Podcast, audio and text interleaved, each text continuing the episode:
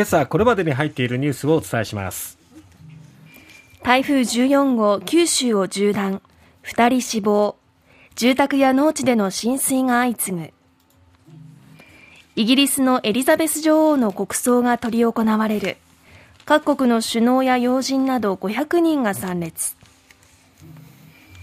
南ウクライナ原発ロシア軍がミサイル攻撃。アメリカバイデン大統領中国が台湾に侵略した場合軍事介入すると明言。新型コロナオミクロン対応ワクチン今日から接種開始。まずは台風14号です。大型の台風14号は19日昨日九州を縦断した後近畿中国四国を暴風域に巻き込みながら本州付近を北東に進みました。えー、現在は山形市付近にあるものとされていますけれどもこの台風14号宮崎県では2人が死亡、はい、広島県で1人が行方不明になっています。毎日新聞のまとめでは午後9時現在ですが100人が負傷したと。この台風14号18日夜に鹿児島市付近に上陸しました。その時の中心気圧が935ヘクトパスカルこれは、えー、室戸台風、第2室戸台風が925、そして伊勢湾台風が929、まあ、それらに匹敵する勢力だったということですね。えー宮崎県や熊本県ではあの線状降水帯も発生しましたけども降り始めの雨量がですね宮崎県の美郷町では985ミリもう1000ミリに迫るほどの雨量高知県梼原町では623.5ミリ熊本県の湯前町では538ミリ、まあ、平年1ヶ月分の降水量の2倍近くに迫った場所もある。まあ、9月は台風シーズンでただでさえ雨量っていうのは多い月ではあるんですけども、それの2倍近くに迫った場所もあるっていうのいかにまあ今回の台風風にクローズアップされたところもありましたけどもやはり雨もね相当な量降ったところがある。特に宮崎県はね大雨に関する特別警報も一時発表されましたが相当な雨量となっております。そして風です。最大瞬間風速は鹿児島県屋久島町で50.9メートル大分県の佐伯市で50.4メートル佐賀県唐津市では44.1メートルなど観測しています。そして宮崎県の都城市では昨日の午前7時25分ごろ田んぼで水没した乗用車が見つかって中にいた近くの会社員山下さんの死亡が確認されたと。また三股町では土砂崩れに巻き込まれた西都市に住む林業中倉浩二さんが亡くなっていたと。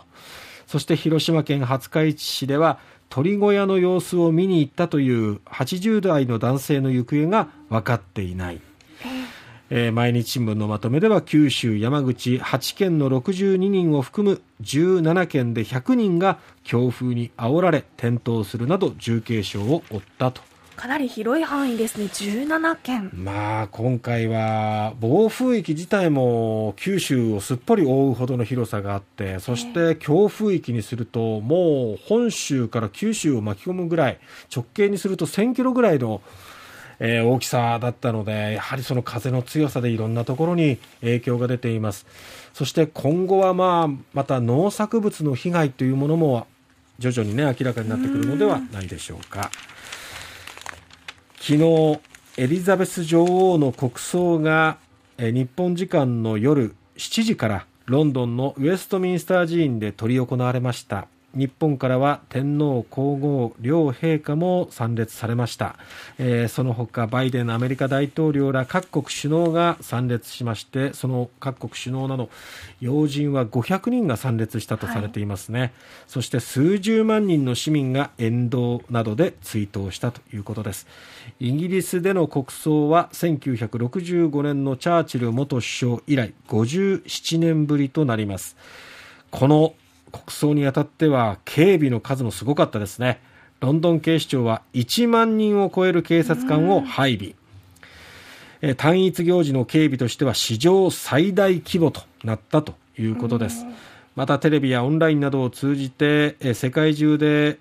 まあ、40億人余りが見たのではないかとイギリスのメディアは伝えていますけれどもね、まあ、それだけ世界中が注目した、えー、エリザベス女王の国葬でした、出席者は2000人ほどでこのうち外国の要人がおよそ200の国と地域から500人参列されました、え、そして国葬ではトラスイギリス首相が聖書の一節を読み上げるなどして追悼。えー、日本からは天皇皇后両陛下が参列されましたけれども皇室とは、まあ、70年にわたって交流を続けて、日英両国の関係を見守った女王を偲んで深い感謝の思いを込められたということですね、えー、国葬終了後棺は再び砲車に乗せられまして国王らが葬列を組んでバッキンガム宮殿の近くまで行進。霊柩車に乗せ替えられた後ロンドン郊外のウィンザー城へ向けて移動しました。そして、えー、19日現地時間の19日午後7時半ごろ昨年4月に亡くなった夫のフィリップ殿下の棺とともに礼拝堂内に収められるということですね。はい。いやもう大変厳かでそして、威厳がある。威厳のね、はい、ある国葬でしたよね。えー、一つ一つのこういったこう儀式をこう目の当たりする、まあ、イギリスの国民の方々にとっても、まあ、70年の在位ということもあると、まあ、初めて経験した方っていうのがほとんどだったと思いますが、本当にこう改めて皆さんのこう愛そして尊敬を集めた方だったんだなというのをねすごく感じましたね。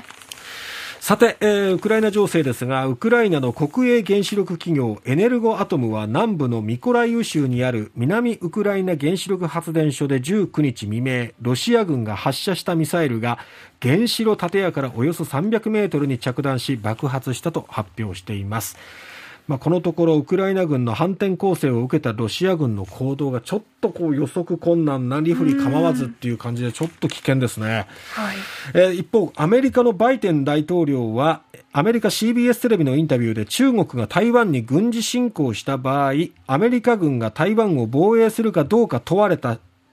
ことに対してもし実際に前例のない攻撃があればイエスだと述べました、まあ、これに対して中国は大きく反発していますね。